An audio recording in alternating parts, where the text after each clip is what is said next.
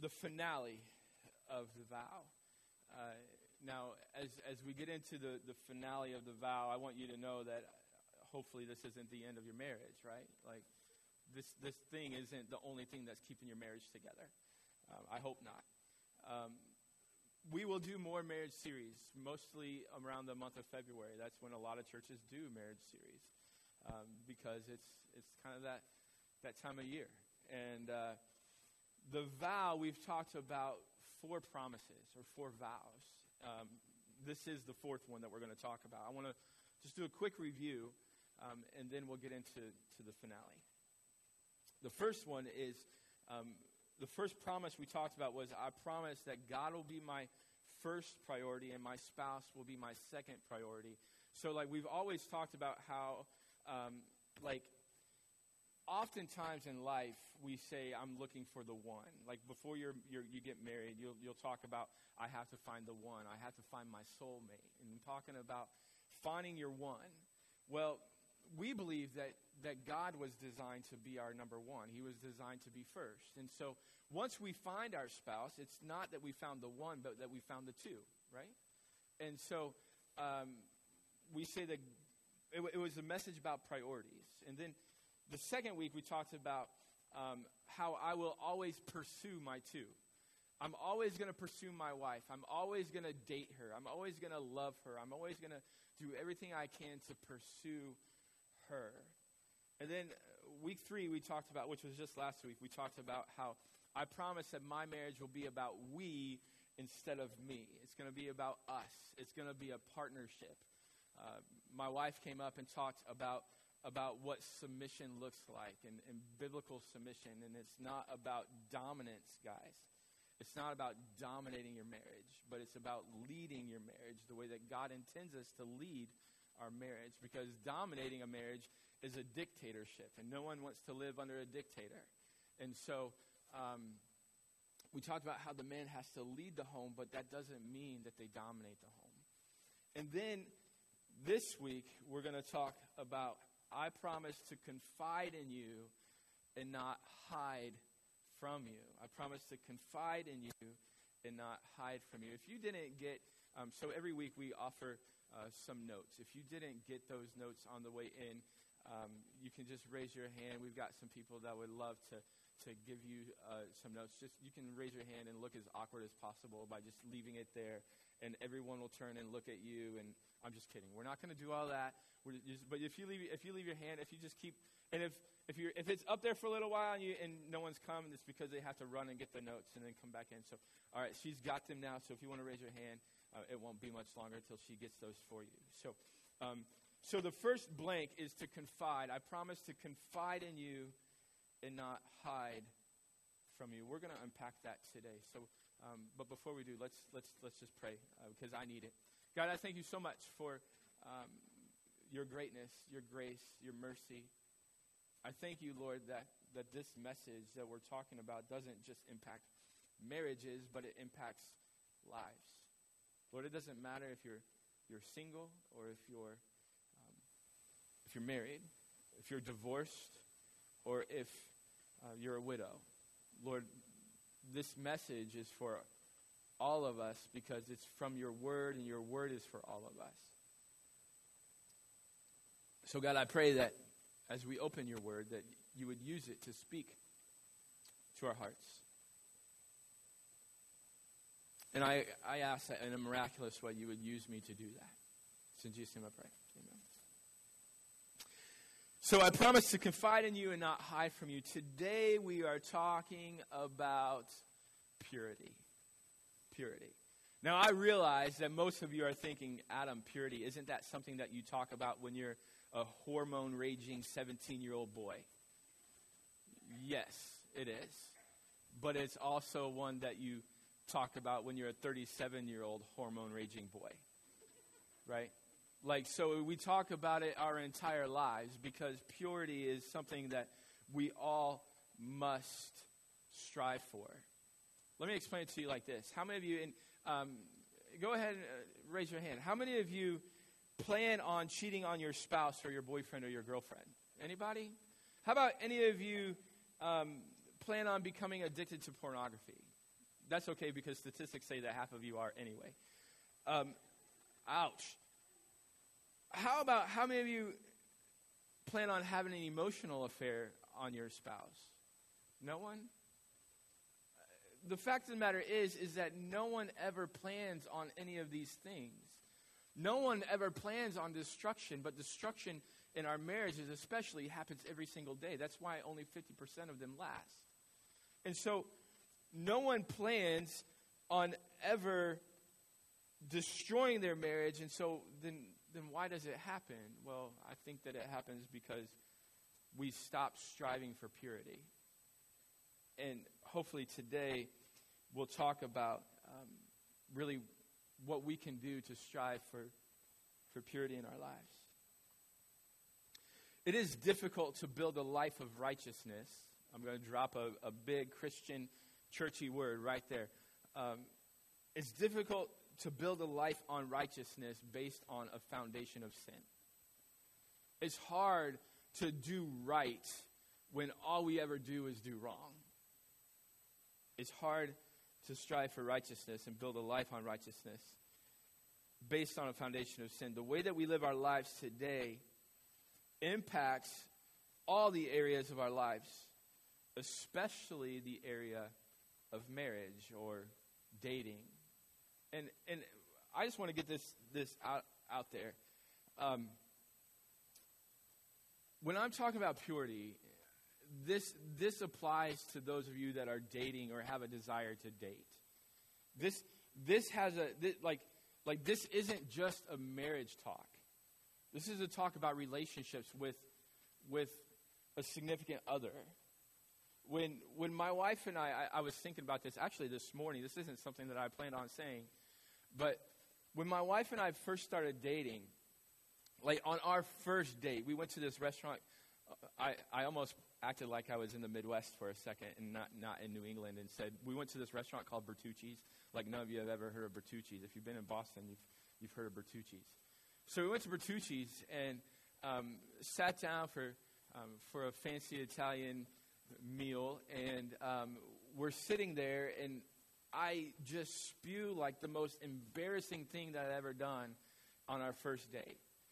And it's funny because it was like in that moment, she was like, I know, I knew you were the one right then. Because I was like open about being embarrassed and about um, just a mistake that I had made. And I really don't think that she knew that I was the one then, but um, it sounded better for the story. So. But in that moment, I shared with her my heart because I knew that if I, if I wanted to make progress with this beautiful girl, then I needed to be open and honest with her. I'm, again, I'm, I'm, I'm different. I, I don't think like most men, I guess. But purity is something that in your, in your relationships, in secrecy is something in your relationship, if it exists, it won't last. If all you do is hide things from your, the person that you're pursuing, then, then it, it won't last. In, in the Bible of Genesis chapter 2, verse 24 through 25, it says, and, and this is the verse that we've been reading this, this over the last four weeks. It says, That is why a man leaves his father and his mother and is united to his wife, and they become one flesh. That's the verse that we've been looking at. But today we're going to read verse 25, and it says this It says, And Adam and his wife were both naked, and they felt no shame. If you have your Bible, feel free to underline the word shame there. If it's in your, it's in your notes, it's, it's already underlined for you. That word shame in the original Hebrew language is the word bush, which um, is fun to say. So um, it's the word bush, and it means to be ashamed or to be complete, to, to feel completely worthless. Shame is a is, is something that, and, and we're going to talk more about it in, in just a moment, but but shame is, is, is something that we all feel when we do something that's wrong. Adam and Eve, now, now, now notice the verse. It says Adam and Eve were both naked and they felt no shame. They weren't embarrassed. There, there was no giggling. There was no pointing. Or men, there, were no, there was no flexing. There was none of that. They felt no shame because, and they were naked. And I know I've shared you shared this story with you before, but every time I think about, about Adam and Eve in the Garden of Eden, and I think about the shame that, and, and the absence of shame, I think about this story of, of, of, this kid that, that was in my youth group when I was a youth pastor in, in Illinois. Um, he had he had Down syndrome, and he was and, and his name was Blake, and I I, just, I absolutely loved Blake. He was like he was my guy, and um, one year at junior high camp, junior high camp, ladies and gentlemen, if you've ever been around a junior high person, a junior high kid, you know that there is absolutely zero maturity and a whole lot of shame in junior high. And, um, and so, so Blake has Down syndrome, and, and he goes into the shower um, one afternoon. And he's taking a shower, and after you take a shower, of course, you have to get dried off. Well, most of the boys in junior high, they're drying off in the shower. Not Blake. Blake's going out in front of his bed, and he's just drying off in front of everybody. And all the junior high boys are just kind of giggling, just like junior high boys do, and they're laughing. And some of them are trying to point, and they're like looking at their friend, and they're like trying trying to put the hand up, like Blake doesn't see them pointing, or like more importantly, that I don't see them pointing. And um, Blake's cousin CJ was with me, and, and, and CJ was a, um, he was a, a, college kid, and uh, CJ looked at me and goes, Adam, you know what that is? I said, what, CJ? And he said, that's innocence. That's absence of shame. Like he didn't know that he should feel shame for being naked. He was just he was just there. And everyone else in the room felt the shame except for him.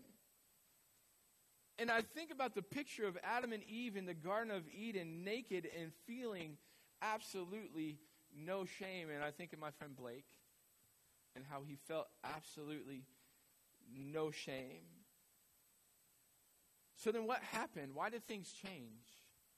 Why, why all of a sudden do we now feel shame? And so the story goes on in the Garden of Eden about how Satan um, tempts Eve with this fruit that God said, do not eat of this fruit. And so um, she eats the fruit and she talks her husband into eating the fruit. And Adam eats the fruit. And instantly, as soon as they eat the fruit, they sew fig leaves together and they put them on because Adam said someone in the family has to wear the plants. And so he puts them on. That was a really bad preacher joke. Someone has to wear the plants to the family, right? So he, they put on the plants and they're hiding because they feel no shame. And the Bible says that, that God enters into the picture and he asks them, Where are you? I've heard a lot of atheists ask the question if, well, if God knows everything, why would he ask Adam and Eve where they were in the garden? Those people weren't parents.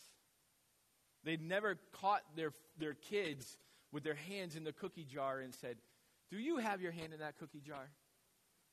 Or they've never had their kids with Oreos smeared all over their face. Did you eat those Oreos? Or maybe my favorite, the two year old hiding in the corner with red eyes, watering. Are you making a dookie? You know that he's pooping his pants. But you have to ask. And two minutes later, you know he poops his pants. Because we have that, that, that parental instinct of knowing, right? But the desire of confession is always really a, an eye opening thing. And so, what's funny about those instances is that in those moments, what does the two year old in the corner making a dookie do? Uh uh-uh, uh no, not me. Or your kid with his hand in the cookie jar. No, my hand's not in the cookie jar. You know his hands in the cookie jar, and he knows his hands in the cookie jar. But the answer is absolutely not. Or there's Oreos smeared all over his face. Did you eat those Oreos? No, I didn't eat those Oreos. Why? Because shame is, is in all of our lives from the moment that we're born. It's a part of the sinful nature. And shame is often what Satan uses to connect our action to identity. This is in your notes. Shame is Satan's tool for connecting the action to the, the identity. Let me explain it. So, when we do bad, when we do things that are wrong, like we, we do bad, I do bad, but I'm, I like to think I'm not a bad person. But what shame does is shame now gives you the identity of being a bad person, and you start to think, well, because I did that, I must be. Does that make sense? And Satan uses shame to make us think that we're something that we're not. But when Jesus enters the picture, he erases all the shame. He allows sin to exist without shame because he died for the sin, erasing our sin and our shame.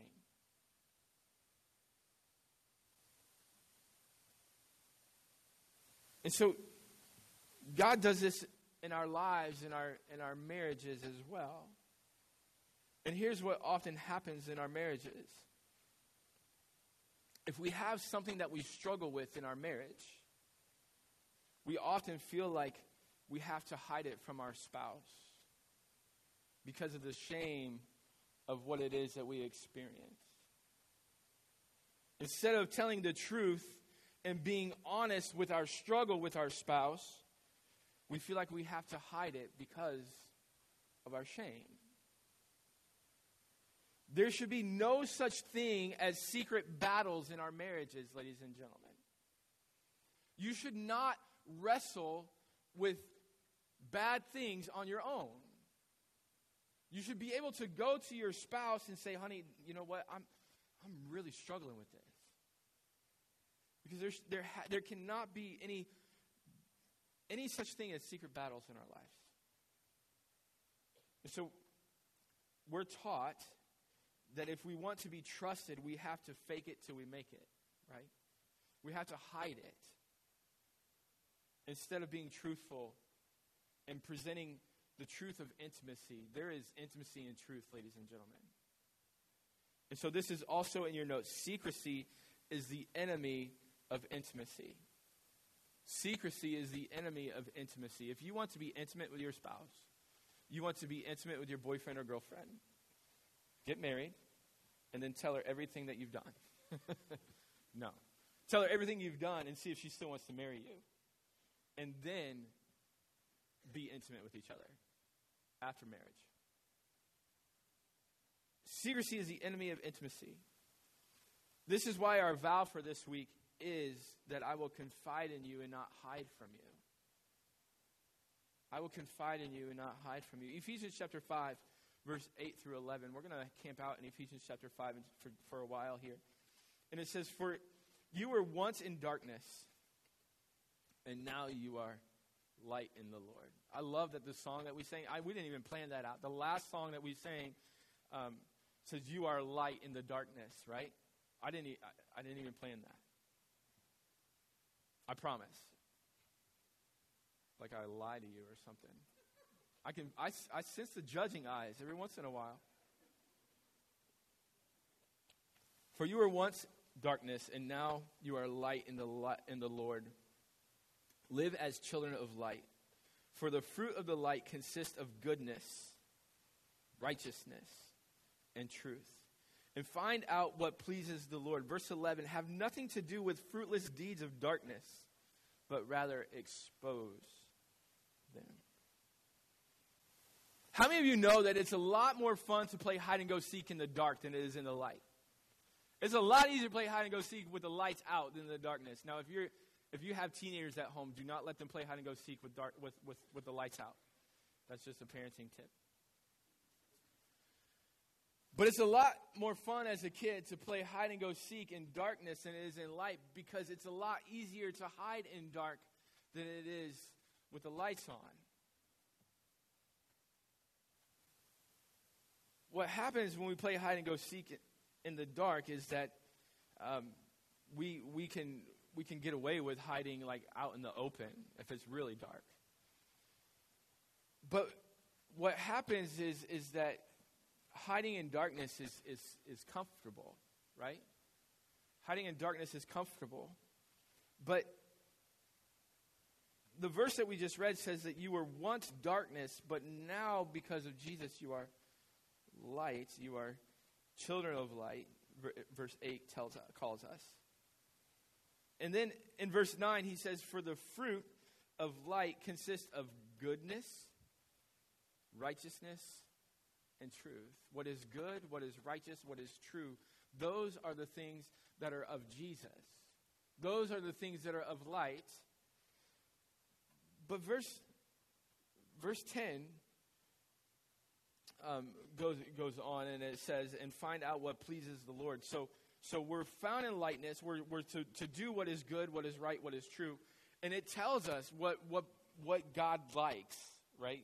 Goodness, righteousness, truth. But it says, go on and continue to look for what pleases the Lord. In verse 11, I absolutely love verse 11. Have nothing to do with the fruitless deeds of darkness fruitless deeds of darkness. That just sounds awesome, but it's not at all. When I think of fruitless deeds of darkness, I think of my parents telling me when I was in high school, you know what, Adam, like, my parents were, they were naive. And they said, Adam, you know, like, we're not going to give you a curfew. Um, my senior year of high school. Um, we're not going to give you a curfew, but just know that nothing good happens after midnight, right? Nothing good happens after midnight. And they're right. Like, nothing good ever happens after midnight. But um, what happens is, is that nothing good happens after midnight. And so, when it's midnight, it's darkness. Nothing good happens in darkness. Nothing good happens when it's, when it's dark out. You know, it's funny how so so last night my, my family and I went to to the movies and it was it was nice because it was dark already when we went outside. And the reason I say it was nice is because um, have you ever been to a, a, matinee, a movie in the daytime? You go and you, you sit there and, and you're watching the movie in, in darkness. It, the, the whole room is dark. And you walk outside and all of a sudden it's like, whoa, it's wicked bright. And and like you're you're blinded by by lightness because what happens is our lights adjust to darkness. And and it, and it's funny because um, when I was so when I was a youth pastor um, at the last church that I was at, um, I would take about five or, or ten minutes of my day at times, and I would walk into an auditorium that was completely darkness, an auditorium that sat about 400 seats, 400 people could sit there, and Went in and told the, my, my boss, hey, I'm going to be in the auditorium praying for a little while. And I'd walk in, not because I was super spiritual, but um, because I just needed to pray. And I'd go forward and I'd go up to the, uh, to the stairs w- where we would call the altar. And on our way in, I wouldn't, on my way in, I would not turn on, I would not turn on the lights. I would leave them off. And every, without fail, I would always bump into the first row of chairs because I couldn't see them because I was coming in from light and I was going into darkness. and I couldn't see. And then I would finally make my way to the front by feeling through the chairs. It was really kind of funny. And I'd get up there and I'd, and I'd start to, to, to, to bow and pray. And, uh, and, and my, I would close my eyes for the 10, 15 minutes. And what would often happen is um, I, would, I would then get up to walk out. And you know how many chairs I ran into on the way out? Zero absolutely zero chairs because when I will open my eyes, I could then see because my eyes had adjusted to the darkness.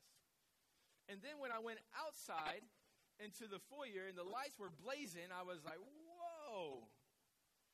And what happens is, is our eyes often adjust to darkness. Here's the point. The point is, is that darkness can be comfortable. But that's not where you're designed to live. Because we're designed to be children of light, to live in goodness, righteousness, and truth. And those things can often be uncomfortable. But to be like, it amazed me as I was as I was studying this that um, the things that happen in darkness, like like nothing good happens in darkness. Shame actually grows in darkness, but healing takes place in light. Let me say that again. Shame happens in darkness, grows in darkness, but healing happens in light. There's actually this thing called um, called light therapy, or or photo uh, phototherapy, and you can actually look it up on on WebMD. Light therapy, also called pho- phototherapy, is essentially using light to encourage healing, and it is used to heal depression. It is used to heal sleep disorders, and it is used to heal skin problems. Healing actually can take place in, in light. Light is greater than darkness. Have you ever been uh, in, in, in, in a dark room and, and just found yourself just tired and like not feeling like doing anything? And it's, it's just because it's, it's comfortable. In the book of Ephesians, chapter 5, again, I said that we were going to camp out there. Verse, verse 3, it says this But among you there must not be even a hint of sexual immorality or any kind of impurity or greed, because these are improper for God's holy people. Not even a hint of sexual immorality. Not even a hint of darkness. Because God knows that darkness is comfortable for us. And so he says to avoid it completely. And Jesus in Matthew chapter 5, verse 27 through 28 says this. He says, Have you heard that it was said, You shall not commit adultery? But I tell you, if any one of you who looks at a woman lustfully has already committed adultery with her. You see, oftentimes in lives, we, in our lives, we want to draw this line and say, how close can I get to the line, right? Without it being wrong. How close can I get to the line without crossing it? How close can I get to the line and still be okay without sinning? Well, I think a lot of us wouldn't really like Jesus' answer to that question when it comes to sexual immorality.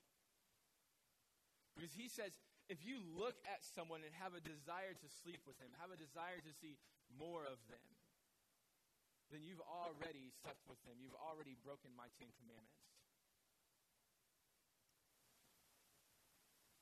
He goes on in verse 29 and he says, If your right eye causes you to stumble, gouge it out and throw it away. I don't see any, any pirates in here today.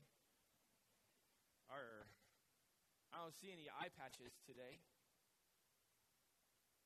Gouge it out and throw it away. It is better for you to lose one part of your body than for your whole body to be thrown into hell. I think what Jesus is saying, he's not saying literally gouge your eye out.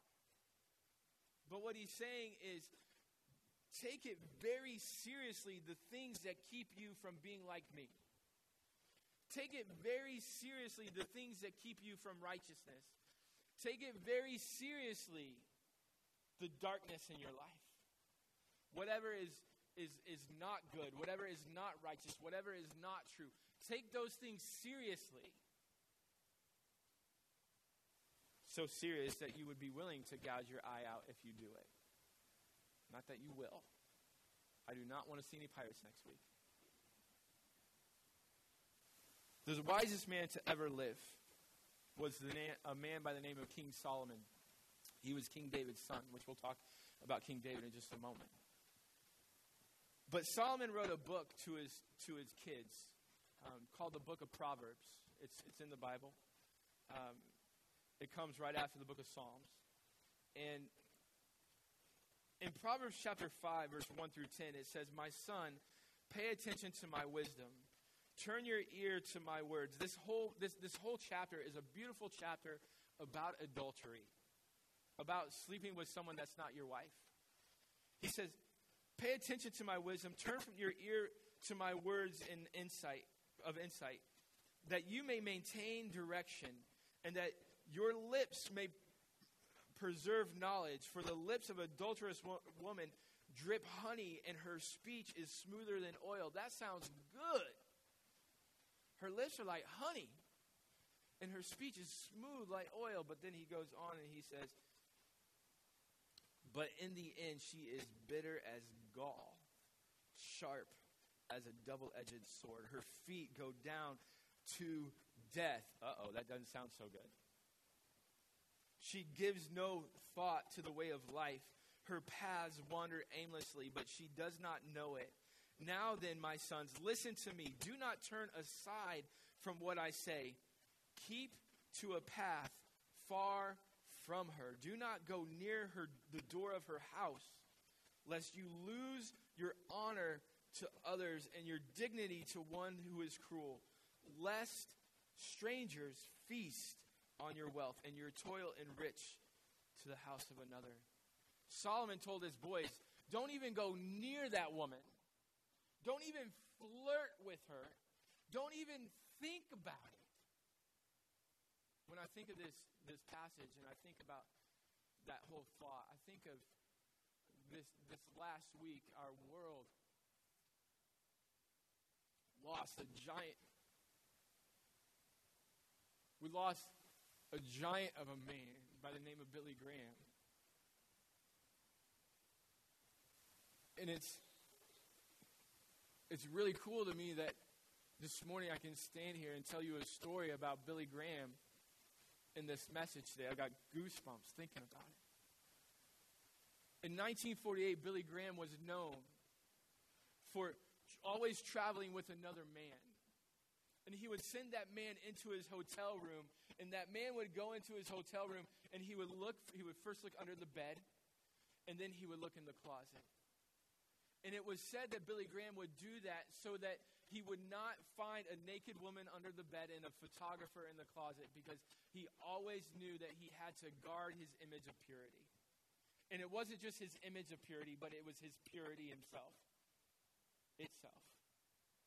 It wasn't about not trusting women. That's what, that's, what, that's what the world would want us to believe. It wasn't about not trusting women. It was about his purity. It was about his relationship with Jesus. It was about making sure that he was seen in public as purity. In 1948, evangelists might as well have been used car salesmen. No one trusted them. And so Billy Graham guarded that. And then, like, this article that I read this week said that he went as far as to when he was 98 years old he just passed away at the, at the age of 99.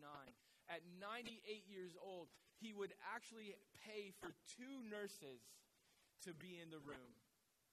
The problem was he had 24 hour care, in home care. And he would pay for the extra nurse so that at 98 years old, he wouldn't look like he was impure. He wouldn't look like there was anything going on between him and the nurse. Ladies and gentlemen, Guard your purity, guard your marriage. At 98 years old, Ruth Graham had already passed away. She was long gone. It wasn't like he was doing it for his wife, he was doing it for his relationship with Jesus. My wife has 100% of my passwords my phone, my computer, my Facebook, everywhere. She can check on me I, I do my absolute very best to never meet in public with another woman.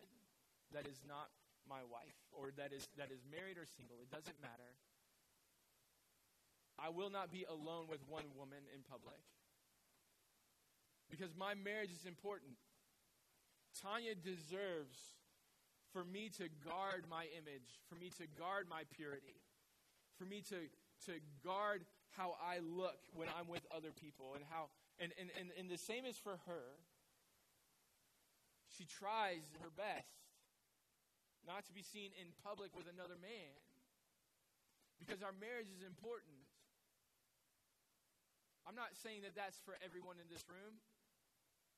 I'm saying that guarding your marriage and guarding your purity is, but I'm not saying that that you being in public with someone else is something that you need to to examine. Maybe it is. I don't know. Let, let the Holy Spirit deal with that. In the world that we live in, sex is everywhere. And really, I don't believe that this is new. Sex has always been everywhere. Satan has always used sex to distract us. King David was Solomon's dad. King David was known after as a man after God's own heart. King David is known for slaying a giant by the name of Goliath. Oh, the light bulbs come on. I know that guy. But some of you, what you may not know about King David is King David was also known for failing sexually in a drastic way.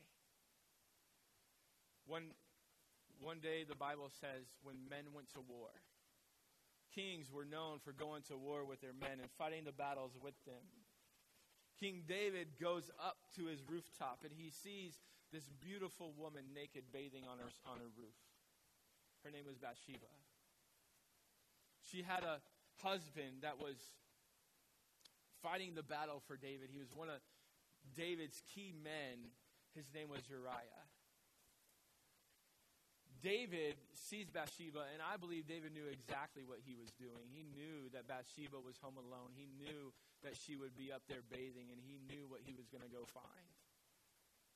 And he sees this beautiful woman, and as the king of Israel, he looks at her and he says to his men, Go and get me that girl.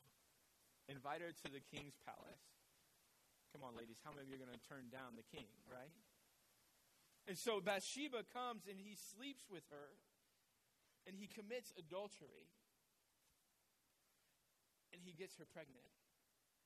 And so he calls for Uriah to come home, and Uriah comes home, and he, he's like, Uriah, sleep with your wife, please. Like, go enjoy your wife. Uriah's like, King, my men are fighting in battle. I can't do that. And so King David tries to get Uriah drunk, and he goes, home. This is in, in the book of, of 1 Samuel. You can read all about it. And Uriah gets drunk, and he, and he still doesn't go home to sleep with Bathsheba. David sinned so bad when it came to adultery. So he puts Uriah at the fiercest part of the battle and he kills him. So David, a man after God's own heart, commits adultery and murder, two of the Ten Commandments. And later on, he wrote in Psalm chapter 119, verse 9 through 11. He tells us how we can stay pure. So the question today is how, then, Adam? If, if, sex, sex is everywhere, how can we stay pure? How can a young person stay pure on the path to purity? David writes. And then he answers his own question by living according to your word. I seek you with my whole heart. Do not let me stray from your commands. I have hidden your word in my heart that I might not sin against you. Ladies and gentlemen, this book will keep you pure.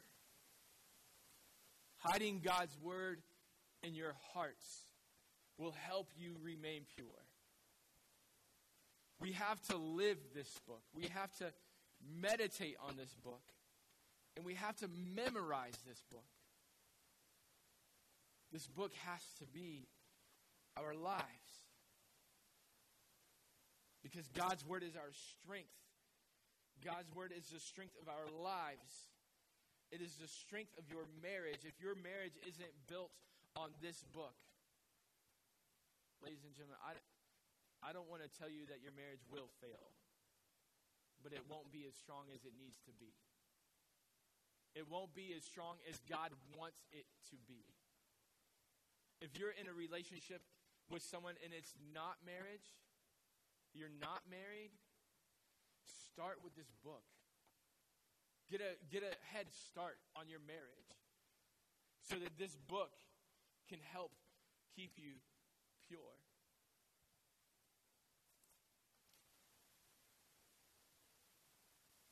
God's word washes our impurities. That's, that's how it helps us stay pure. And when we seek God with our hearts, our hearts are conformed to Him. We change to be like Him. But that's the problem, right? That's, that's what's scary is, is the change. Like, like all my friends in high school that, that I would tell about Jesus because I've always been this way. I would tell them about Jesus. They say, Adam, I, I, I just don't want to change. I've got partying I have to do. I want, I want to get things like I want, I want to, to party. I want to have fun. And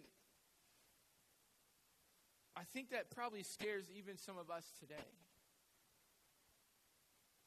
But seriously, when we embrace Jesus and we, we have a taste of how good he is. I hope, I hope today, I hope that every worship experience that we have, every time we gather to sing, I hope that we do it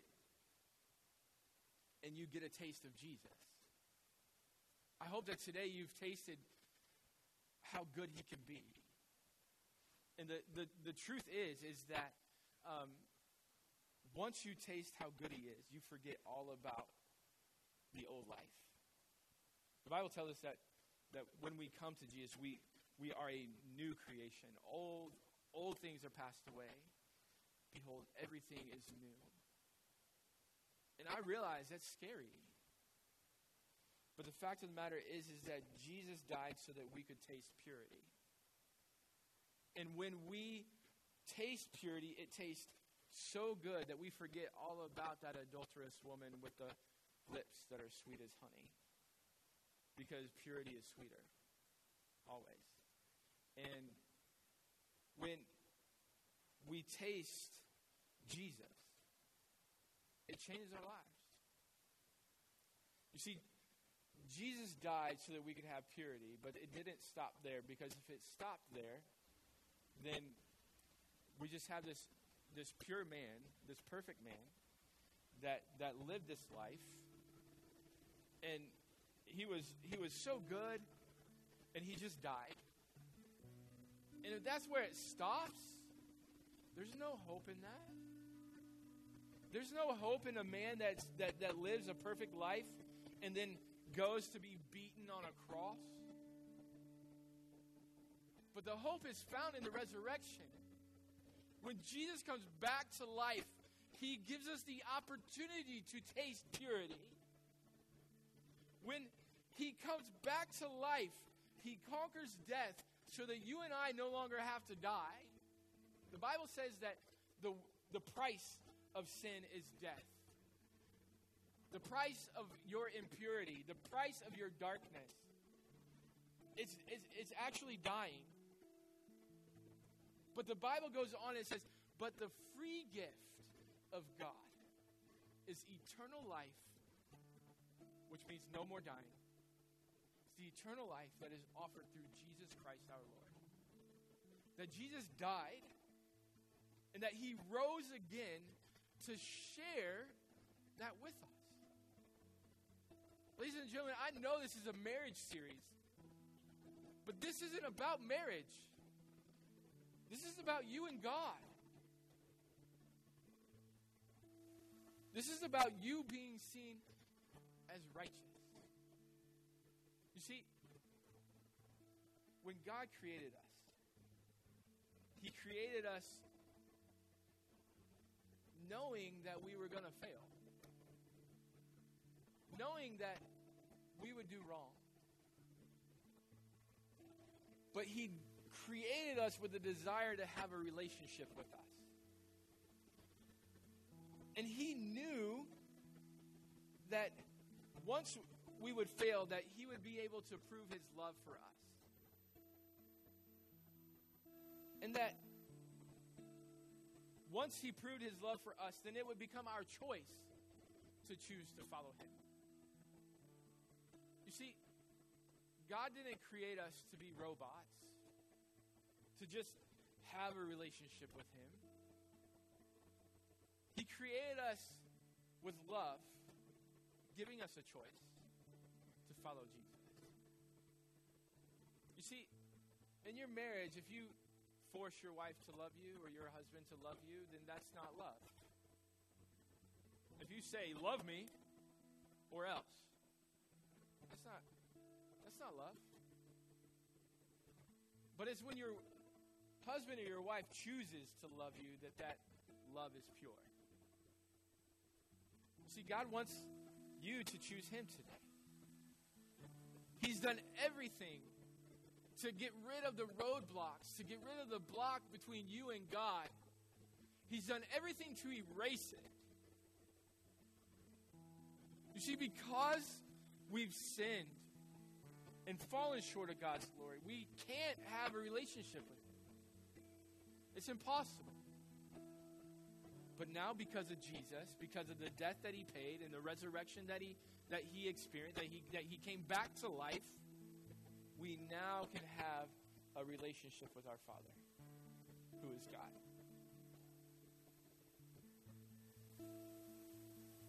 So I haven't gotten up here to talk to you for about 30 or 40 minutes just to ramble. Even though at times it probably seemed like that, because it seemed like that to me.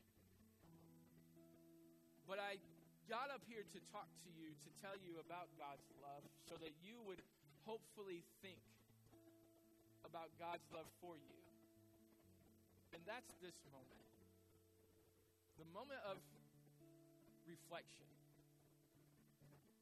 So sometimes for me, when I reflect on my life, it's easiest for me to just close my eyes.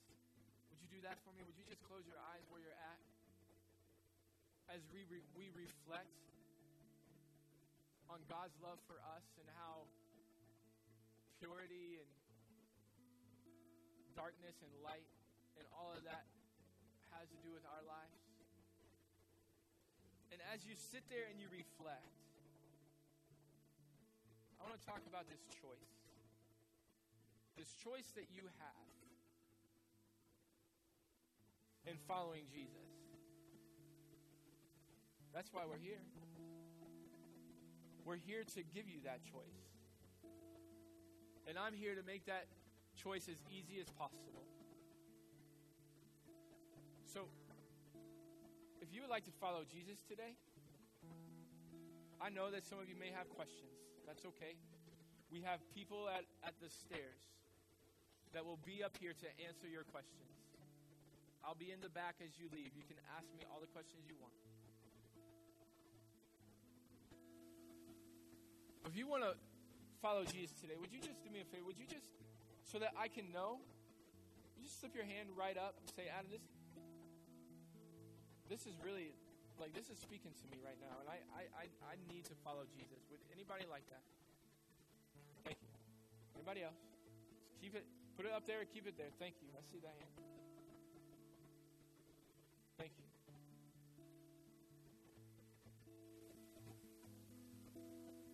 If you raise your hand, the Bible says that by believing in your heart Jesus is Lord, and by confessing in your mouth that he died and rose again, you're saved. So this is what I want to ask you to do. If you raise your hand this morning, I just want you to, right there where you're at, just pray this prayer with me. Say, God, I know I've done wrong. I know I'm impure. And I know that I, because of my impurity, that I need you. I need what Jesus did for me on the cross. Come into my life and save me. Change me. Make me new.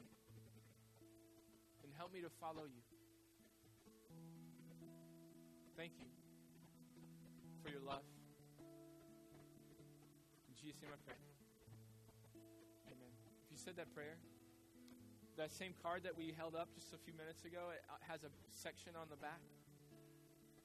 Um, just mark that and take it to the guest central. I'm going to ask you just to reflect one more time. Just close your eyes as we as we stay in this moment of reflection, because I I realize this is a this this can be a deep and heavy message, a message of purity. And I'm not even going to ask you to raise your hand and to confess that you struggle with purity. You know why? Because I know you do. I know you do.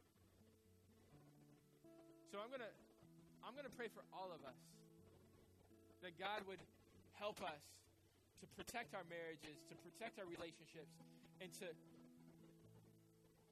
protect our purity. God, I thank you so much for Jesus. I thank you for him dying on the cross for our sins. I thank you for the way that he gives us, the way that he paves for us to follow you, for us to be your children, that we can be called children of God. Father, I pray that you would protect these people this week of the impurities that are all around us. Lord, that you would help us to follow light and not darkness. Lord, that you would guide us, that you would lead us, and that we would live according to your word, that we would hide your word in our hearts, that we might not sin against God. Father, I pray for the protection of your people this week. This in Jesus' name I pray. Amen. Would you do me a favor? Would you, would you give God a hand today as you stand, as you stand with us? Thank you, Jesus, for all that you have done. Do me a favor, sing this song, and you'll be dismissed.